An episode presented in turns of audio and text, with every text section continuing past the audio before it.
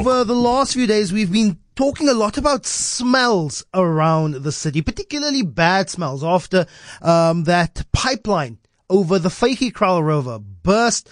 A lot of waste and sewage then flowed into the Vygekraal River, then flowed into the Black River, then flowed into the Salt River. And many people around the Hazendal, Bokmakierie, observatory area had to live and contend with that smell for uh, the next few days. So we ask, quite a lot of thought goes into what a city looks like, even sounds like. But when it comes to smells, officials seem to focus only on managing waste or cleaning up problematic areas, but should we be thinking about how smell can enhance urban life? Quinton Hurt is the MD at Skyscape, an accredited emissions testing company that is the odor and air monitoring specialist that make sure regulations are being maintained. Good morning, Quinton.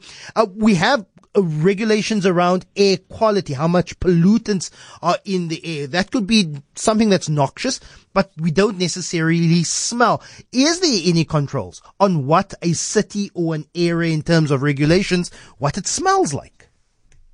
Good morning, Lester, and thanks for having me on your show.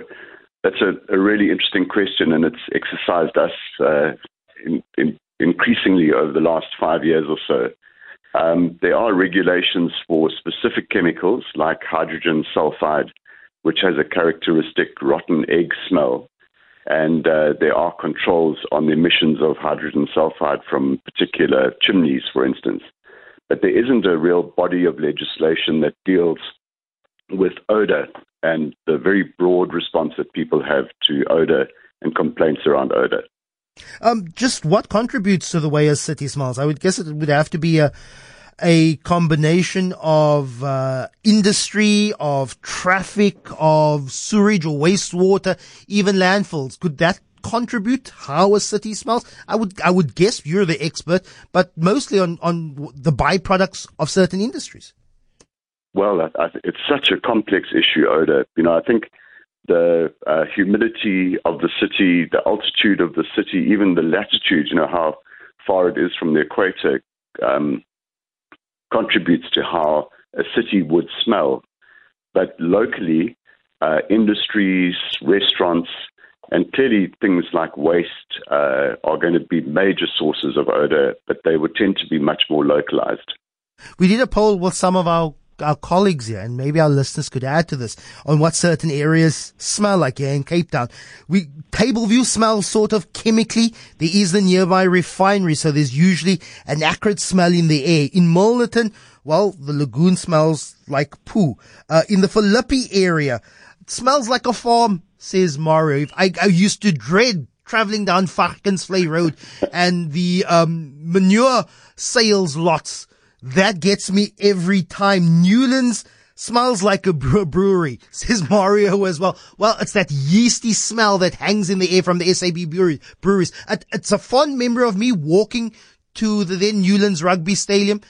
So it has a positive memory, but to me at the time it smelt of sick.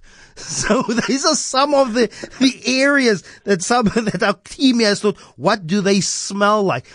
Could smells ever you know, be positive. We often, a lot of what I mentioned, y'all, lots of the negative smell. Some would say that they love, some would say they love the Newlands brewery smell. But is there things that could make a, a, a, a city smell better? Are there, is there anything that we can do to mitigate a stench in the air or a putrid or unpleasant smell and actually make a city smell better? Well, I think as I mean, my background is engineering, and so our approach to smell has been to control those unpleasant odors.